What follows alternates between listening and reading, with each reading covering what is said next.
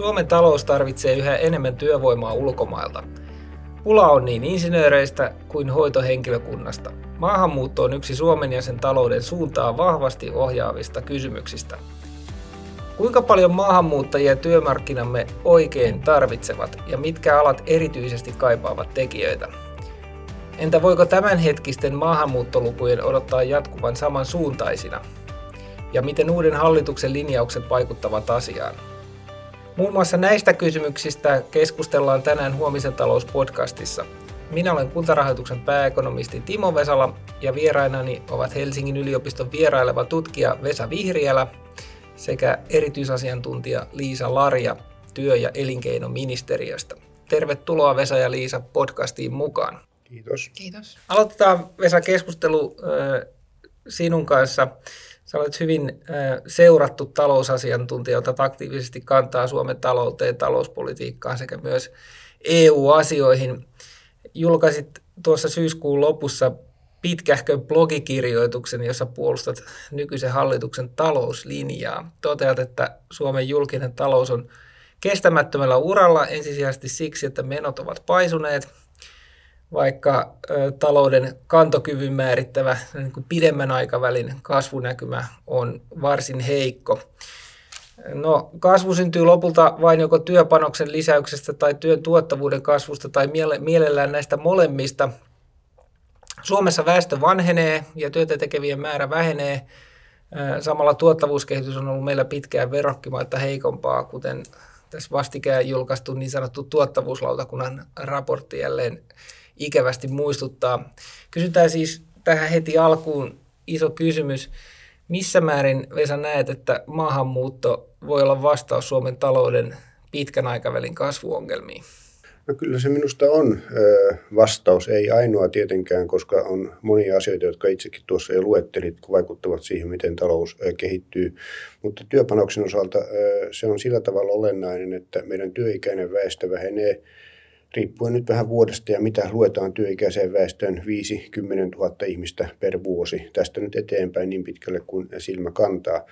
Ja kun me toisaalta olemme saaneet työllisyysasteen nostettua nyt kuitenkin historiallisesti korkealle tasolle, niin vaikka siinä on edelleen nousumahdollisuuksia, jos me verrataan muihin Pohjoismaihin, niin se on rajallinen ja tavallaan kertaluontoinen lisäys. Kun taas työperäinen maahanmuutto, jos se on korkealla tasolla, se pystyy lisäämään meidän työvoiman tarjontaa aika paljonkin. Itse asiassa, jos ajatellaan viime vuoden maahanmuuttoa, vuoden 2022 maahanmuuttoa, niin verrattuna siihen tilastokeskuksen perusennusteeseen, niin meidän työikäinen väestö kasvaa ehkä tuommoisen parikin tuhatta enemmän, tai muuttuu siis tämä 50 000 miinusmerkki muuttuu 10-15 000 plussamerkiksi joka vuosi, joten tällä on merkitystä vähänkin pidemmällä aikavälillä. Itse ihan työvoiman lukumäärän osalta ja sitten myöskin sen rakenteen osalta, sillä voi hyvin ajatella, että työperäinen maahanmuutto pystyy täyttämään juuri sellaisia aukkoja, joissa meillä on paljon ongelmia, ja koska ihmiset tulevat sellaisten töiden perässä, joita on tarjolla. Tuossa jo mainitsitkin sen, että tosiaan viime vuonna Suomen nettomaahanmuutto oli lähes 35 000 ihmistä, ja se on kutakuinkin kaksinkertainen määrä siihen, mitä näissä tilastokeskuksen väestöennusteissa on oletettu. Näetkö, että tämä tahti nyt, mitä viime vuonna nähdään, niin riittää, vai pitäisikö sinne pyrkiä vielä korkeampaan nettomaahanmuuton tasoon? No kyllä tämä on aika hyvä taso jo.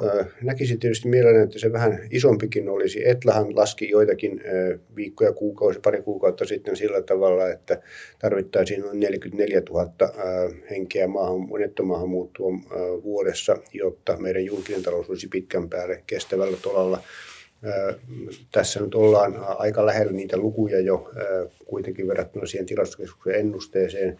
Ja ajattelisin niin, että jos me nyt pystymme ensinnäkin vakiinnuttamaan tämän tason ja sitten nostamaan sitä asteittain vielä, niin se on hyvä lähtökohta. Ja en nyt näe mitään erityistä syytä, miksi me emme pystyisi tätä vakiinnuttamaan, jos emme nyt hirveästi sählää omalla politiikalla. Joo, toi Etlan mainitsema 44 000 tai reilu 40 000 nettomaahanmuuton taso, niin mä itse veikkaan, että se tulee tänä vuonna täyttyyn. Tosin siinähän nyt vaikuttaa se, että nämä Ukrainasta tulleet turvapaikanhakijat on alkanut näkyä näissä tilastoissa. Mutta otetaan Liisa sut mukaan nyt keskusteluun. Teet tosiaan työ- ja elinkeinoministeriössä töitä työmarkkina-asioiden ja kohtaanto-ongelmien kanssa. Julkaisitte kollegasi Juho Peltosen kanssa tammikuussa loppuraportin Työvoimatiekartat-hankkeesta, jossa arvioitiin muun muassa sitä, kuinka paljon Suomi tarvitsee työ- ja koulutusperäistä maahanmuuttoa, jotta yritykset varmasti löytää tarvitsemansa osaajat. Minkälaisiin päätelmiin tai peräti lukuihin päädyitte? Se on tietysti, kysymys on vähän semmoinen, että ehkä sitä työvoimaa tarvitaan ehkä jossain määrin loputtomasti, jos osaamistaso on riittävä ja hinta tarpeeksi matala, mutta ehkä meillä se näkökulma oli siinä, että miten politiikkatoimien osalta meidän kannattaisi kohdistaa sitä houkuttelutyötä ja että missä ikään kuin olisi ne semmoisemmat lupaavimmat paikat. Ja ikään kuin otettiin siinä kaksi kriteeriä, eli mitkä on ne pula-ammatit, missä meillä ei Suomessa sit tällä hetkellä löydy tarpeeksi tekijöitä siihen tämänhetkiseen kysynnän tasoon nähden. Ja sitten toisaalta katsottiin sitä, että missä määrin näihin ammatteihin on sitten niin kuin mahdollista työllistyä ulkomaalaisella osaamisella tutkinnolla. Eli katsottiin vähän, että missä määrin tällä hetkellä sitten eri ammateissa on työntekijöitä ulkomaalaistaustalla. Ja sieltä sitten nousee ne meidän keskeiset ala, eli sote-ala ja ICT-ala on ehkä ne kaksi kärkeä. Ja sitten kolmantena ravintola- ja puhtaanapito, missä on tosi paljon ulkomaista työvoimaa. Mutta se on ehkä siinä mielessä eroa näistä kahdesta edellisestä, että se ei välttämättä vaadi siinä määrin niin kuin julkisen hallinnon näitä tämmöisiä houkuttelutoimia, että siellä sitä tarjontaa on sen verran enempi, että sieltä ehkä tulee, että me saadaan sitä työvoimaa vähän helpommin sitten sille puolelle niin kuin ilman näitä suuria houkuttelutoimiakin. Joo, mennään näihin alakohtaisiin asioihin hetken päästä vielä tarkemmin, mutta tuli tässä semmoinen asia mieleen, että kun meillä oli se koronapandemia, ja ainakin tuollainen arkikokemus on sen kaltainen, että tämmöisiä ehkä toimialasiirtymiä täällä ihan kotimaisessa työvoimassakin on tapahtunut. Eli että näetkö, että pandemia aiheutti jonkunlaisen tällaisen nyrjähdyksen työvoiman saatavuustilanteessa suhteellisessa mielessä eri toimialoilla? Et jotenkin tuntuu, että just niin kuin mainitsit soten ja matkailu- ja ravintola alan, että vaikuttiko tämä koronatilanne erityisesti pahentavasti siihen työvoimapulaan, esimerkiksi sotessa ja mara-aloilla? Ehkä varsinkin majoitusravitsemuspuolella niin se oli aika ikävän näköinen se kehitys, mitä me siellä nähtiin, että se kohtaanto-ongelma, mikä siellä ennestään oli jo aika heikko, eli siis se, että me nähdään yhtä aikaa tosi korkeita kysynnän tasoja, avoimia paikkoja on erittäin paljon auki, mutta samaan aikaan samalla alueella, samassa ammatissa on työttömyysasteet tosi korkeita, ja mitä se korona sitten teki, kun tuli nämä sulut ja ihmiset oli pitkään sitten ilman työtä ja oli kaikki kiinni, niin se tietyllä tapaa rakenteellisesti sitä työttömyyttä, että sitten ei enää palattukaan sinne omaan ammattiin, vaan meillä on sitten työttömyys entistä korkeammalla näissä ammateissa nyt sitten koronan jäljeltä, vaikka kysyntää kuitenkin olisi. Eli on samanaikaisesti työvoimapulaa ja sitten työttömyyttä näillä aloilla. Palataan tuohon kohtaanto-ongelmaankin hieman tarkemmin vähän myöhemmin, mutta jos mennään vielä näihin aloihin, joilla nyt erityisesti sitten Suomessa tarvitaan sitä ulkomaista työvoimaa, niin näetkö, että meillä on olemassa sellaisia ammatteja, joihin ei yksinkertaisesti löydy tekijöitä maan sisältä, että me ollaan siis jollakin tavalla hyvinkin riippuvaisia siitä ulkomaisesta työvoimasta? Joo, meillähän on maan sisällä tosi paljon ulkomaista työvoimaa, että esimerkiksi juuri tämä mara-ala, puhtana pitoala, sehän logistiikka pyörii tosi paljon raksa ulkomailta alun perin tulleen työvoiman varassa. Mutta sitten mitä tulee siihen, että mitä meillä tällä hetkellä, että meillähän on, vaikka eletään matalasuhdannetta, niin meillähän on edelleen aika kova työvoimapula samaan aikaan, kun talous on kuitenkin vähän ehkä heikommassa vedossa. Et esimerkiksi jos tällä hetkellä katsotaan, niin lähihoitajien paikoista tällä hetkellä vaikka jokainen työtön lähihoitaja työllistettäisiin, niin 1000 paikkaa jäisi täyttämättä, sairaanhoitajista 1300, vanhusvammaisten kotipalvelun työntekijöistä 500, sosiaalityöntekijöistä 136. Et näitä on että meillä on edelleen sote-alaan tosi hyvä esimerkki. ICT-ala toinen, siellä on pikkusen ehkä vähän nyt suhdanteen takia sitten sitten se niin tilanne viilentynyt, että ei ole esimerkiksi arkkitehdeistä, sovellusarkkitehdeistä oli paljonkin pulaa tuossa vielä vuosi taaksepäin, mutta nyt ollaan ehkä tasapainotilanteessa, mutta kyllä noita ohjelmistoja ja sovelluskehittäjistä niin 287 paikkaa, kun nyt viime kuussa laskin, niin siellä jäisi täyttämättä, vaikka kaikki työtön työvoima työllistettäisiin.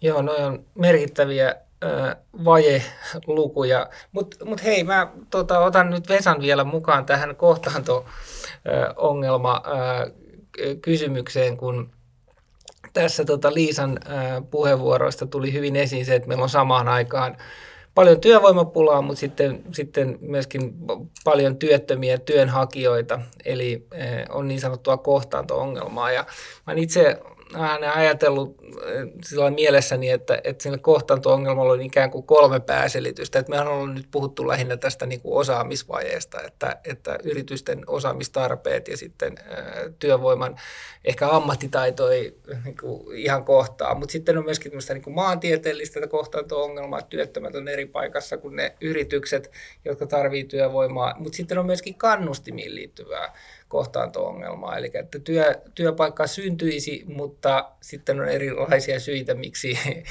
sitten työllisen ei ehkä kannata ottaa sitä työtä vastaan tai tarjota sitä työtä. Miten sä, Vesa, katsot näitä työmarkkinoiden kohtaanto-ongelmia, että miten omassa mielessäsi nämä eri selitykset painottuvat tai mitä pidät tärkeimpinä selityksinä? Mitään prosenttijakaumaa pysty kertomaan, että kuka mikä vastaa mistäkin osasta työvoiman kohtaanto-ongelmia, mutta muutama havainto nyt ehkä on kuitenkin syytä todeta. Yksi on se, että jos me verrataan OECD-maiden joukossa, jonkin verran OECD selvittänyt, niin kyllähän meillä nämä työvoimakapeikot tai yritysten kokemat kapeikot painottuu tänne osaavimpaan päähän enemmän kuin keskimäärin muualla OECD-alueella. Tästä on muutaman vuoden takaa tietoa, joka viittaa siihen, että tämä on tietyssä mielessä osaamisrakenteen ongelma meillä on itse asiassa, ja se on linjassa myöskin sen kanssa, että meillähän korkeakoulutettujen osuus 25-34-vuotiaista on jymähtänyt sille alemmalle tasolle, missä me oltiin noin 15 vuotta sitten, ja kun taas monessa muussa OECD-maissa tämä on noussut selvästi, ja me olemme jääneet OECD-maiden keskitason alapuolelle, että kyllä meillä on tässä tällainen niin kuin korkean osaamisen, joka osittain liittyy tietysti korkeakoulutukseen, mutta ei yksin siihen, niin siihen liittyvä ilmeinen ongelma. Toinen asia, että alueellinen kohtaantohan on, se on aina olemassa kaikissa maissa, eli vähänkin suuremmissa maissa, niin kuin Suomi. Ja jopa Tanskassa, jossa Jyllantia on vähän erillään näistä muista alueista, niin sitä havaitaan, vaikka se on hirveän paljon pienempi alue. Ja siinä on sillä tavalla minusta kiinnostava piirre, että aikaisemminhan meillä oli todella jyrkkä ero tavallaan niiden itäpohjoisen maaseutualueiden ja pienempien kaupunkien ja sitten etelän kasvukeskusten välillä tässä työvoiman saatavuudessa ja työttömyysasteessa ja työllisyysasteessa. Nämä ovat tasoittuneet jo oikeastaan väestökehityksen seurauksena, koska niitä alueita, missä aikaisemmin on ollut paljon työvoiman ylitarjontaa, on väkeä muuttanut, ennen kaikkea työikäistä väkeä on muuttanut pois. Ja nyt minusta monelta kannalta tulee sitä, tai suunnasta tulee sitä tietoa, katsoo tilastoja tai anekdootievidenssiä, että tätä työvoiman saatavuuspulmaa on oikeastaan kauttaaltaan läpi koko maan. Mutta jossakin alueella se on isompaa kuin toisaalta. Ja tämä minusta viittaa nyt siihen, että meillä on tämä ongelma ja sitä täytyy koettaa helpottaa. Se ei ole hirveän helppo, koska se on tavallaan rakenteellinen monessa mielessä. Mutta se ei ole ehkä niin dominoiva asia kuin se oli sanotaan 10 vuotta sitten. Ja sitten tullaan näihin kannustinongelmiin, jotka myöskin on aina läsnä, ja ne on hankalampia hoitaa. Tavallaan ne on jossakin mielessä helpompia siinä, niin niihin voi nopeasti vaikuttaa sinänsä muuttamalla verotusta, sosiaaliturvaa, niin kuin nyt ollaan tekemässä. Minusta tavallaan lähtökohtaisesti oikeansuuntaisesti, mutta eivät ne tietenkään helppoja ole, koska samalla niissä ollaan tekemistä hyvinvointivaltion tavallaan uudelleenjakomekanismien ja riskijakomekanismien ihan perustavaa laatua olevien kysymysten kanssa. Ja tämä on poliittisesti hankalaa ja siinä voi tulla kohtuuttomia tilanteita joidenkin kohdalla, mutta nähdäkseni nimenomaan tähän kannustinkysymykseen pystytään politiikalla verrattain nopeasti vaikuttamaan. Jos pikkusen tuosta kannustinkysymyksestä jatkaa, tekee mieli sulta just kysyä sitä, että miten niin kuin merkittävänä sä näet sen, että tätä kautta niin kuin saataisiin niin kuin lisää työllisyyttä, näitä niin sanottuja kannustinloukkuja nyt ainakin vähän lieventämällä, koska jotenkin tuntuu siltä, että kun meillä on kuitenkin pitkäaikaistyöttömiäkin noin 100 000, joidenkaan ehkä se keskeinen ongelma on just siinä, että se osaamisessa pääoma on päässyt rapautumaan, niin sille porukallahan ei tietenkään niin kannustinloukut ole relevantti kysymys. Et miten paljon sä näet potentiaalia, että me voidaan näillä tällaisilla niin kannustin asioita parantamalla niin lisätä työllisyyttä? No ei mulla oikeastaan parempaa numerista vastausta ole kuin mitä VM:n vaikutuslaskelma-arviot on siitä, miten nämä työllistymisveroasteet muuttuvat, kun muutetaan joko verotusta tai työttömyysturvaa ja mitä sitten erilaisten joustoestimaattien perusteella voidaan päätellä niistä vaikutuksista. Itse ajattelen niin, vähän niin kuin kysytkin, niin on syytä tehdä ero tavallaan pitkäaikaistyöttömiä, jotka sitten ovat peruspäivärahan tai työmarkkinatuen piirissä, kun taas ansiosidonnaista työttömyysturvaa saavat ovat hieman erilaista joukkoa. Ja mä luulen, että on järkevää nimenomaan kohdistaa näitä kannustinloukkujen parantamistoimia tähän ansiosidonnaista työttömyysturvaa saamaan, koska heillä se on relevantimpi kysymys ja he työllistyvät nopeammin. Tavallaan siellä se etujen heikentäminen luo paremmat edellytykset työllistämiselle kuin jos etuja heikennettäisiin niille, jotka ovat tavallaan perustoimeentulotuen tai siis peruspäivärahan työmarkkinatuen piirissä. Ja nythän tähän tosiaan tämän ansiosidonnaiseen työttömyysturvaan ollaan aika ehkä yllättävänkin voimakkaasti puuttumassa. Siinähän 8 viikon jälkeen se tippuu se turvan taso, oliko se nyt 80%, eli siinä on aika iso pykälä. Näetkö, että tämä on juuri sitä sen suuntaista uudistusta, joka sitten on tehokkainta sen niin kuin työllisyyskasvun kannalta? No vaikea on nähdä, missä muualla voitaisiin tehdä tämän tyyppisiä asioita. Itse asiassa totta kai meillä sitten on ihan täällä tavallaan tulotason ylimmässä päässä voi olla jotakin ongelmia sen suhteen, että saammeko me houkuteltua esimerkiksi ulkomailta ihmisiä Suomen korkean verotuksen takia, mutta siinähän meillä on erityisasiantuntijoilla oma regiiminsä, jota nyt ollaan vielä höllentämässä. Että se on oma kysymyksensä ja itse asiassa mun oma henkilökohtainen kokemus ja kokemus lähipiiristä on se, että pitkälle koulutut ihmiset yleensä tekevät työtä, vaikka verotus on vähän korkeampikin, että se ei ole hirveä este työn tekemiselle. Et mä en näe, että se siellä päässä on niin iso ongelma, kun se on, siis tämä vero- ja sosiaaliturvajärjestelmä on vähän pienempiin tuloihin yltävien ihmisten kohdalla. Ja tästä syystä ajattelen, että tämä on ihan järkevä tapa toimia, etenkin kun on niin, että julkinen talous ei oikein salli sitä, että me pyrimme voittopuolisesti tekemään työllisyyttä edistäviä toimia niin, että lisätään julkisia menoja. Ja nämä erilaiset etujen leikkaukset ovat asioita, jotka parantavat kannustimia ja yhtäältä ja sitten säästyvät julkisia varoja. Tässä mielessä ne ovat kokonaisuudessa mun mielestäni ihan perusteltuja. Hyvä. Mennään ihan kohta tähän maahanmuuton ja tuottavuuden väliseen yhteyteen, mutta kysytään nyt vielä Liisalta, että haluatko sä jollakin tavalla kommentoida näitä kohtaanto-ongelmien juurisyitä. Tuossa Vesa antoi vähän niin kuin ehkä ymmärtää, että se korkeakoulutettujen määrä on se ehkä se keskeinen pullonkaula. No joo.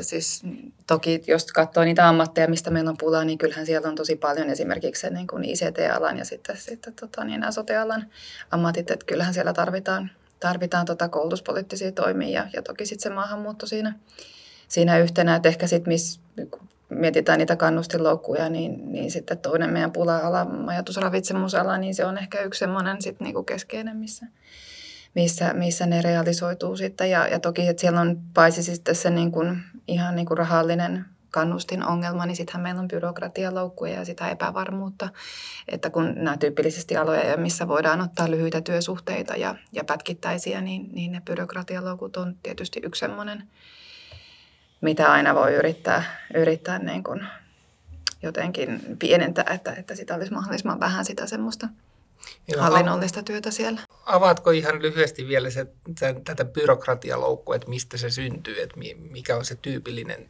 tilanne. Niin aivan, eli jos ihminen on työttömänä ja sitten olisi mahdollisuus vaikka jonkun vuokrafirman kautta tehdä vaikka muutamia keikkoja ravintola-alalla, niin sitten hänen täytyy aina miettiä siinä sitä, että miten tämä vaikuttaa nyt sitten hänen työttömyysturvaansa ja niin kun tehdä erilaisia selvityksiä. Ja tämä tietysti heikentää sitä houkuttelevuutta näiden keikkojen vastaanottamiseen. Että mitä paremmin me voidaan automatisoida tulorekisterin kanssa ja toisaalta sitten antaa sitä ennakkotietoa, että se on se, mitä nykyään tosi paljon toivotaan, että se olisi jotenkin ennustettavaa ja ihminen tietää sen päätöksen etukäteen ennen kuin vastaanottaa tämmöisen keikan. Puhutaan seuraavaksi Vesan kasvuyhtälön toisesta tekijästä eli tuottavuudesta. Kirjoitit tammikuussa viime vuoden ennätyksellisestä maahanmuuttovirrasta ja sanoit blogissasi, että erityisen tärkeää tuottavuuden kannalta on sellainen lisätyövoima, joka on tarpeellista tuotannon kehittämisessä ja mahdollistaa investointien kasvun. Missä näet, Vesa, tällä hetkellä eniten tällaisia tuottavuuspullonkauloja? Nythän tuli, niin kuin taisit tuossa todeta, just tämä tuottavuuslautakunnan uusi raportti, ja kyllä kaikille siellä on pystytty identifioimaan joitakin asioita, jotka ovat meidän huonon tuottavuuskehityksen syitä. Ja yksi niistä on se, että meillä on investoitu aika vähän sellaiseen pääomaan, joka on kaikkein parasta tuottavuuden ja tuotannon kehityksen kannalta. Tällöin puhutaan paljon aineettomasta pääomasta, mutta osittain myöskin kone- ja laiteinvestoinneissa verrattuna sitten rakennuksiin tehtäviin investointiin. Vaikka me luomme koko asuntorakentamisen, joka on oma juttuunsa, mutta jos me katsomme yrityssektorin investointeja, niin meidän investointien taso on verrattain korkea ollut, mutta se rakenne on ollut sellainen, että meillä on tehty paljon toimia, tuotantotiloja sen sijaan ja kauppatiloja ja muuta, mutta meillä ei ole sitten investoitu samassa mitassa läheskään kuin Ruotsissa tutkimuskehitystoimintaan, ylipäätään aineettomaan omaisuuteen, muuhun aineettomaan omaisuuteen, tietojärjestelmiin, ohjelmistoihin, tämän tyyppisiin asioihin, joilla pystytään parantamaan tuottavuutta. Ja tämä koskee nimenomaan vielä voittopuolisesti palvelusektoria. Ongelma on myöskin teollisuudessa. Ja nyt jos ajatellaan tämmöisiä aineettomia investointeja, niiden olennainen piirre on se, että niihin tarvitaan ihmisiä, jotka ovat tekemässä sitä työtä. Ovatko ne insinöörejä, arkkitehtejä, jotka tässä mainittiin, taikka jotakin muita osaajia, saattavat olla lääketieteen edustajia, mitä tahansa, niin heitä siinä tarvitaan. Ja kun tuossa aikaisemmin totesin, että Suomessa tämä pulma, vaikka meillä on työvoimapulaa kaikilla erilaisilla aloilla, eri koulutustasoilla, niin se keskittyy kuitenkin juuri tänne eniten, niin ajattelisin, että tämä on myöskin meillä ei vain tämmöinen määrällinen ongelma, vaan se on myöskin tuottavuusongelma. Että meillä ei ole riittävästi niitä osaavimpia ihmisiä. Ja täytyy muistaa, että sitten kun pääomaa on maailmalla paljon, mihin se tavallaan sijoittuu, missä se realisoituu investoinneiksi, niin siihen vaikuttaa yleiset talouden investointiympäristöön liittyvät kysymykset, mutta kyllä yksi ihan keskeinen asia on se, että maassa on saatavilla ja tulevaisuudessa myöskin todennäköisesti saatavilla, jos tuotanto alkaa kasvaa, työvoimaa. Ja monissa korkean tuottavuuden tehtävissä siinä on ensinnäkin tämä innovaatiovaihe, jossa kehitetään uusia ideoita, tuotantoa, niitä tuodaan ensimmäiseksi palvelukonsepteiksi. Ja sitten täytyy tehdä vähän ehkä fyysisiä investointeja, sitten sitä tuotantoa täytyy laajentaa, ja siinä tarvitaan erilaista osaavaa tuotantohenkilökuntaa, niin tavallaan koko tämä ketju täytyy olla kunnossa, jotta yritykset tohtivat investoida. Ja tämän takia minusta se, että meillä on mahdollisimman houkutteleva ympäristö ulkomailta tuleville ihmisille sijoittua tekemään tämmöisiä kehitystyötä ja korkean tuottavuuden tuotantotöitä, ja sitten toisaalta meillä kotimainen koulutusjärjestelmä pystyy tätä tarjontaa lisäämään. Minusta nämä on ihan avainkysymyksiä tuottavuuden kehityksessä. Eivät ainoita, mutta avainkysymyksiä. No mitäs sä, Liisa, ajattelet, että onko siitä ajatella, että työvoiman saatavuusongelmat ovat jarruttaneet tai tulevat jatkossakin jarruttaa investointeja Suomessa tai Suomeen? No kyllä varmaan, että kyllähän se tavallaan se teknologia alan pula, meidän kehittäjien, insinöörien pula, niin nehän on keskeisiä henkilöitä, mitä me tarvitaan siellä sitten, kun tätä uutta teknologiaa kehitetään ja investointeja tehdään. Ja tässä nyt niin kuin vaikka vuosi pari taaksepäin se palkkakilpailu oli aika kovaa siellä, niin kyllähän se nostaa sit sitä investoinnin hintaa, mikä varmaan vaikuttaa sit investointipäätökseen. Toki ehkä sitten se semmoinen silver lining siinä on, että ei ole ihan ainoa maa tämä Suomi, missä on näistä samoista osaajista pulaa, että ei ne nyt tietysti ilmaisia ole missään muuallakaan. Että varmaan siinä mielessä täällä on kuitenkin niin kuin kohtuu niin kuin ehkä hyvin sit näihin kilpailijoihin verrattuna, niin onhan meillä työvoimaa kuitenkin siinä mielessä. Ehkä sitten mitä niistä pullonkaula-ammateista tuli mieleen, niin sit on ehkä jotain semmoisia niin kuin tiettyjä ammatteja, vähän ehkä erikoisempia. Et esimerkiksi tällä hetkellä me nähdään, niin kuin, että meillä on kaavoittajista tosi iso pula. Niin tämmöiset voi olla semmoisia, niin kuin, että se ei tarkoita kauhean montaa ihmistä, mutta se voi olla kuitenkin aikamoinen jarru sitten investoinnille, koska me ei saada niitä lupa-asioita ja kaavoja eteenpäin, niin sitten vaikka ikään kuin olisi halukkuutta investoida, niin se menee sitten niin hitaaksi, että siitä syystä sit voi jäädä tekemään. Eli kun puhutaan luvituksen hitaudesta, niin yksi syy on tämä, että meillä ei ole tarpeeksi lupakäsittelijöitä. Kyllä, joo, meiltä puuttuu siis lupaviranomaisia ja kaavoittajia. Joo, no tämä on mielenkiintoinen nosto ja kuvaa itse asiassa aika hauskasti sitä, että sellainen kriittinen työvoimapula ei välttämättä tarvitse aina olla niin kuin lukumääräisesti suurta, vaan kyllä voi olla puutteesta jostain kriittisestä täsmäosaajasta ja sen seurauksena tulee merkittäviä ongelmia. No kovapalkkaisista huippuosaajista on pulaa, mutta niin on myöskin hoitohenkilökunnasta. Palataan hetkeksi vielä siihen, että mikä rooli työperäisellä maahanmuutolla on hoitajapulan ratkaisemisessa. Te, Liisa, totesitte siinä tammikuussa julkaistussa raportissanne, että esimerkiksi työllisistä sairaanhoitajista ulkomaalaistaustaisten osuus on vain 3%. Eli onko nyt niin, että työperäinen maahanmuutto ei ole vielä noussut kovin suureen rooliin sote-alan henkilöstöpulan ratkaisussa ja ilmeisesti parantamisen varaa tässä suhteessa on? Joo, kyllä se on vähän, että se vaihtelee silleen pikkusen ammateittain, että esimerkiksi sit lähihoitajista ja lääkäreistä, niin se osuus on siinä lähihoitajista 8%, lääkäreistä 11% on ulkomaalaistaustaisia.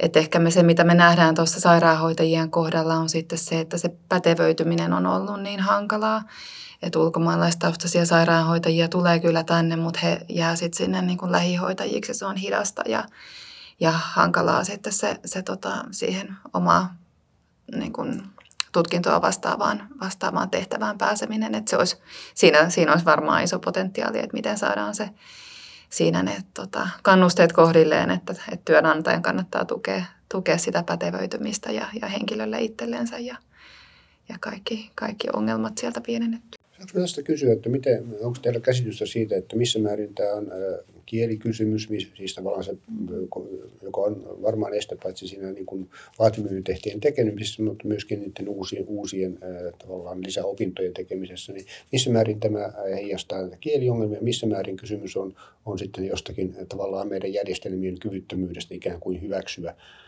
tai tunnistaa ulkomaalaisten ihmisten osaamista? No siinä on varmaan vähän niin kuin montaa juttua, että toki siellä lähihoitajan työssähän sitä kieltä tarvitaan paljon, se on sitä lähihoitotyötä. Mutta sitten tietysti meidän sairaanhoitajan tutkinto on aika korkeatasoinen ja toki siitä halutaan pitää kiinni ja potilasturvallisuus on tärkeä, mikä sitten ehkä tekee sitä hitautta siihen, että pitää tehdä lisää opintoja ja se voi olla sitten hidasta. Ja toki sitten näillä ihmisillä, jotka tulee töihin, niin hän niin kuin tulee tekemään töitä ja tarvitsee sitä rahaa. Et tässä on varmaan sitten niin kuin tämäkin puoli, että kun tekee pitkää päivää, niin millä tavalla se tulee sitten se pätevöityminen siinä työn ohessa hoidettua? Joo, meillähän paljon puhutaan siitä, että nämä osaamisvaatimukset on aika tiukat ja on erilaisia mitoituksia ja normituksia paljon sote-alalla. Keskustellaan siitä, että olisiko tämä niin kuin sääntelyn kevennys tavallaan tämmöinen matalalla roikkuva hedelmä, joka kannattaisi poimia ja sitä kautta vähän helpottaa henkilöstöpulaa sote-alalla, mutta kun mä nyt kuuntelin sua, niin oletko kuitenkin sitä mieltä, että mieluummin sujuvoitetaan sitä pätevöitymistä, kun lähdetään merkittävästi höllentämään näitä osaamisvaatimuksia? Niin, no se on se tavallaan se potilasturvallisuus, mikä on sen niin kuin siinä vaakakupissa sitten se toinen puoli, että Että niin onhan se niinku tärkeää, että meillä on osaavaa henkilökuntaa sitten sote-alalla töissä. Mutta toki kyllä me nähdään se sitten ihan niinku meidän kotimaisen työvoimankin osalta, että sote-alalla se niinku tehtävästä toiseen siirtyminen on tosi vaikeaa. Siellä on hirveät lukitusvaikutukset sen takia, että kun ihmiset haluaa mennä yhdestä hoitotyöstä toiseen hoitotyöhön, niin sitten pitää tehdä niitä pätevyyksiä ja sitten ollaan pois työmarkkinoilta opiskelemassa pitkiä aikoja. Että jotenkin siellä pitäisi saada sitä aikuisten opiskelua kevennettyä sillä tavalla, että sitä niin kuin olemassa olevaa osaamista, niitä aikaisempia tutkintoja saataisiin jotenkin niin kuin paremmin hyväksi luettua. Ettei tarvitse aina vaan jotenkin niin kuin aloittaa alusta, että jos haluaa röntgenhoitajasta sitten tehohoitajaksi tai muuta, niin se on kyllä semmoinen jotenkin ongelma siinä. Sillä alalla, että siirtymät on hitaita. Eli näetkö, että tämä meidän tietynlainen tämmöinen tutkintokeskeisyys on yksi jarru, että se pätevöitymispolku helposti edellyttää sitä kokonaan niin kuin uutta tutkintoa, jossa sit mahdollisesti on myöskin sellaista päällekkäisyyttä siinä koulutuksessa, mitä kenties jo olisi olemassa. Että. Joo, mä luulen, että se on varmaan, kun se on ehkä tehty se järjestelmä siihen, että me koulutetaan nuoret niin kuin nollasta sinne ammattiin. Ja nyt me kuitenkin ollaan semmoisessa tilanteessa, että meidän pitää kouluttaa aikuisväestöä, jolla on jo osaamista. Niin ehkä tässä mennään nyt sitä siirtymään just, että miten saadaan. Minusta tuntuu, että tämä on vähän yleisempikin ongelma. Meillä tämmöinen ajatus siitä, että on joku työtehtävä, siihen on just yksi täsmäkoulutus, joka vaan ainoastaan pätevöittää siihen. Muistan joitakin vuosia sitten hieman perehdyin opetusalan tai kasvatustieteen koulutukseen. Ja minulla oli aika iso hämmästys se, että kun ihmisiä valitaan yhtäältä peruskoulun opettajalinjalle tai uralle ja sitten toisaalta yleisemmin muihin opettajatehtäviin korkeakouluissa, niin heillä ei ole samaa peruskoulutusta, vaan he lähtevät heti alkuvaiheesta eriytymään eri linjoille. Ja sitten tavallaan hyppääminen linjalta toiselle on jokseenkin mahdotonta tai hyvin vaikeaa. Ja jotenkin tämä heijastaa minusta hassua käsitystä siitä, mitä on tieto ja osaaminen ja ymmärtäminen. Ja erityisesti istuu huonosti siihen maailmaan, jossa työtehtävät väkisinkin muuttuvat monella tapaa ja emme pysty ennakoimaan sitä, että minkälaista työvoimasta meillä jonakin aikana sitten on suurta pulaa ja mistä on vähemmän pulaa. Että tavallaan näiden siirtymien pitäisi olla paljon helpompia ja minusta me tässä tarvitaan kyllä jonkinlaista asennemuutosta ihan lähtökohtaisesti lähtien ihan peruskorkeakoulutuksesta ja ammatillisesta koulutuksesta, toisen asteen koulutuksesta. Tosi paljon samaa mieltä. Peilataan kysymystä Suomen osaamisvajeesta vielä hallitusohjelman pitkän aikavälin kasvupolitiikkaan. OECD-vertailussa Suomi ei ole korkeakoulutettujen osuudessa enää ihan siellä kärkimaiden joukossa, vaan olemme jopa valahtaneet OECD-maiden keskiarvon alapuolelle. Nuoremmat ikäluokat eivät näyttäisi enää kouluttautuvan yhtä pitkälle kuin 1970- ja 80-luvulla syntyneet. Jos tätä trendiä ei saada käännettyä, tulevina vuosikymmeninä Suomea uhkaa inhimillisen pääoman rapautuminen. Onko tämä riski mielestänne huomioitu riittävästi hallitusohjelmassa? Eli panostetaanko osaamispohjan vahvistamiseen riittävästi? Jos aloitetaan Vesasta. Jos lyhyt vastaus, niin se on ei siinä mielessä, että hallitusohjelmassa kyllä on hyviä linjauksia tutkimus- ja kehitysrahoituksesta. Minusta siellä on hyviä linjauksia, jotka koskevat perusopetuksen rahoituksen vahvistamista ja sen huomion kiinnittämistä tässä juuri niihin perustaitojen oppimiseen, lukemiseen, kirjoittamiseen ja laskemiseen, tämän tyyppisiin asioihin jonkin asian sijasta, jota minä kutsuisin ehkä enemmän hömpäksi, mutta sitten nimenomaan tämä korkeakoulutuksen laajentaminen on asia, jolle ei oikeastaan tehdä sanottavasti mitään. Ja kuitenkin on niin, että meidän järjestelmässä se on enemmän tarjontaongelma, kuinka paljon meillä on korkeakoulupaikkoja tarjolla. Se ei ole kysymys ei ole niinkään siitä, haluatko ihmiset korkeakouluopiskeluun vai mieluummin ja toisen asteen koulutusta hankkia itselleen, vaan kysymys on siitä, että niitä korkeakoulun aloituspaikkoja on liian vähän kysyntään verrattuna. Se nähdään niistä isoista jonoista, jotka tässä on. Ja tässä mielessä olisin nähnyt kyllä hyvänä, että oltaisiin panostettu enemmän voimavaroja korkeakoulutuksen laajentamiseen ja sitten jätetty joitakin muita asioita vähemmälle. Oliko sulla mielessä, että miten sitä olisi voitu tehdä, että pääomittamalla yliopistoja vai sallimalla lukukausimaksut tai jotain tämmöistä. Nyt no, mennään hyvin poliittisesti arkaluontoiselle alueelle, tiedän, mutta... Joo, ei se mitään haittaa. Me ollaan ollut vuosien ajan sitä mieltä, että kohtuulliset lukukausimaksut olisi luonteva tapa rahoittaa korkeakouluopiskelua, joka tuottaa ihmisille elinkaaren aikana satoja tuhansia euroja suuremman tulotason kuin niille ihmisillä syntyy, jotka eivät korkeakouluopistoa saa. Mutta se nyt ei ole poliittisesti näköjään mahdollista minkälaisella hallituskoalitiolla meillä, niin silloin kysymys on siitä, että meidän täytyisi itse asiassa sitä rahoitusta, julkista rahoitusta sinne suoraan lisätä, ja pääomittaminen voi olla jokin temppu, mutta ja olen siitä joskus itsekin puhunut, että se voisi auttaa jossakin tilanteessa ja markkinoina, mutta kyllä kysymys on loppujen lopuksi siitä, että julkista rahaa sitten täytyy panna sinne enemmän ja jättää sitten joitakin muita menoja pienemmälle tai sitten anteeksi lisätä tai lisätä verotusta jollakin tavalla. Et jollakin tavalla tämä on asia, jossa minusta on suuri, näillä panostuksilla on suuri tuotto. Korkeakoulutuksella on suuri tuotto ja se kannattaa yhteiskunnassa ottaa, se kannattaa jollakin tavalla rahoittaa. Minusta parempi rahoitus olisi se, että ihmiset osallistuvat siihen itse, mutta jos sitä ei haluta hyväksyä, niin sitten täytyy rahoittaa muuten. Mites Liisa, onko sulla reseptejä näihin Suomen osaamispohjan vahvistamiseen tai mitä mieltä olet hallitusohjelman linjauksista tässä suhteessa? No siis joo, tavallaan niin tavoitehan on varmaan aika kirkas, että sitä osaamistasoa pitää nostaa ja korkeakoulutusta varmaan tarvitaan lisää. Sitten niitä keinoja on niin toki erilaisia.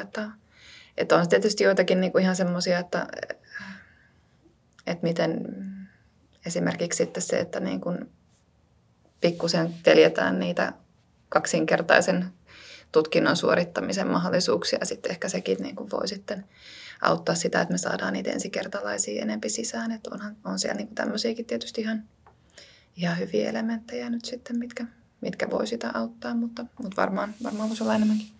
Mennään lopuksi vielä maahanmuuton viime vuosien merkittävään vilkastumiseen. Konsulttiyritys MDI:n uudessa väestöennusteessa Suomen väkiluku kasvaa 6 miljoonaan vuoteen 2040 mennessä, jos nettomaahanmuutto säilyy vuoden 2022 tasolla.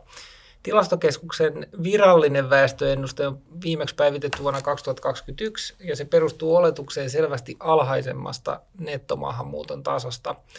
Tilastokeskuksen ennusteessa Suomen väkiluku saavuttaa huippunsa noin 5,6 miljoonaa vuonna 2033 ja kääntyy sen jälkeen laskuun.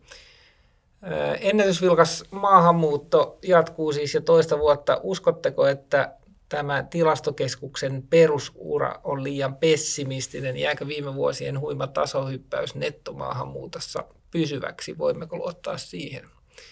Vaikka Vesa aloittaa. Tämä taisi jo tulla hieman tuossa esille. Itse ajattelen kyllä, että kyllä meillä on edellytykset pitää nettomaahanmuutto tällaisella korkeammalla tasolla ja jopa sitä nostaa. Mehän emme ole tehneet mitään hirvittävän isoja uusia reformeja, sanotaan nyt vuonna 2021, jotka olisivat johtaneet siihen, että 22 meillä tuli niin paljon maahanmuuttoa, vaan itse näen, että se on ollut heijastunut sitä, että meillä on ollut työvoimaa paljon kysyntää, eri puolilla maailmaa, osittain Aasiassa, lähinnä Aasiassa, mistä se uusin lisätyövoima on tullut, on havahduttu, että Suomikin on mahdollinen työpaikka. Ja ehkä siihen on vaikuttanut myöskin se, että Yhdysvaltojen houkuttelevuus monille ihmisille on näyttänyt vähän sitten huonommalta viime aikoina. Brexit on ehkä Euroopassa sellainen asia, joka on Britannia houkuttelevuutta hieman heikentänyt.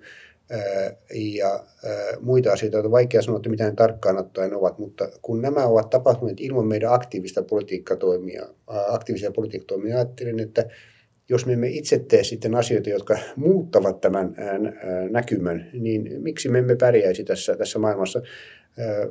Maailmalla on paljon nuoria ihmisiä, jotka etsivät itselleen parempaa tulevaisuutta. Ja niin traagista kuin se onkin, niin jossain määrin me toki tulemme hyötymään myöskin näistä ukrainalaisista pakolaisista, joista osaajaa tulee jäämään Suomeen, mikä on meille hyvä. Ukrainalle ei sinänsä varmastikaan kauhean kiva asia. Ja tässä suhteessa mä ajattelen niin, että tämä hallituksen maahanmuuttopoliittinen peruslinja on ongelmallinen, koska siinä on sellainen niin kuin peruskriittinen suhtautuminen maahanmuuttoon. Toki se koskee enemmän humanitaarista maahanmuuttoa ja tämän tyyppisiä kysymyksiä. Siitä voi olla monta mieltä ja ymmärrän hyvin sen, että halutaan maahanmuuttoon liittyviä ongelma-asioita mahdollisimman tehokkaasti hoitaa.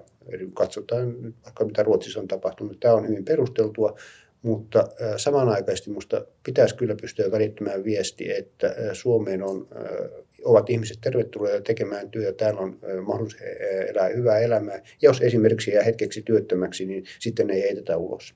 Niin mites Liisa, sä näet tämän tasohyppäyksen nettomaahanmuutossa? Uskotko, että se jää pysyväksi? Mä olen ehkä itse miettinyt sitä, että nähdäänkö me tässä nyt yritysten reaktio vähän kuin kroonistuneeseen työvoimapulaan, eli onkin lähdetty rekrytoimaan aktiivisemmin suoraan töihin tuolta kansainvälisiltä työmarkkinoilta. Et tähän viittaisi kai se, että nimenomaan työperäinen maahanmuutto on lisääntynyt. Joo, maahanmuuttoa on aika vaikea ennakoida. Että kyllä mä luulen, että me tavallaan niin kuin näin lyhyellä aikavälillä me nähdään, että varmaan tullaan ylittämään ne tilastokeskuksen väestöennusteen oletukset tässä nyt niin kuin seuraavin vuosina. Tässä laskeskeltiin juuri, että meidän arvio on, että mennään reippaasti yli 50 tonnin tänä vuonna. Ja siellä on ehkä niin kuin yksi tekijä on just tämä työperäinen muutto. Meillä on ollut tosi paljon kysyntää viime vuosina ja se suhdanne varmaan siellä näkyy ja yritykset on oppinut rekrytoimaan ulkomailta. Mutta sitten toinen juttu on just nämä sodat ja konfliktit, jotka on myös hyvin semmoisia niin kuin ennalta arvaamattomia. Että jos me mietitään väestöennustetta vuoteen 2070, niin siinä välissä niin kerkeä tapahtuu tosi monenlaisia asioita. Ja nyt mitä tavallaan lähivuosien osalta, niin nämä ukrainalaiset on tietysti sellainen, joka vaikuttaa meillä nyt sitten väestöön. Et siellä tapahtuu nyt sitä siirtymää sieltä vastaanottojärjestelmästä sinne kuntiin. Eli ne tulee nyt sitten niin kuin joka kuukausi sieltä siirtyy 1700 ihmistä väestöön. Ja siellä on vastaanottojärjestelmässä sen verran paljon sitä porukkaa, että tätä siirtymää niin kuin riittää tässä nyt vielä sitä aika pitkälle ajalle eteenpäin, että sikäli niin kuin lähivuosien näkymä on sellainen, että sekin niin kuin osaltansa tukee sitten sitä, että varmaan nähdään maahanmuuttoa. Okei, tuosta nopeasti päässä laskien, niin ilmeisesti noin 15 000 tänä vuonna nettomaahanmuutosta tulee selittyä näillä niin kuin Ukrainan turvapaikanhakijoilla, kun ne on tullut tänne niin kuin laskelmiin mukaan. Sitä luokkaa joo. Ehkä enemmänkin joo. Hyvä. Otetaan ihan loppuun sitten semmoiset niin kuin nopeat kommentit. Vesa tuossa jo esitti vähän kritiikkiä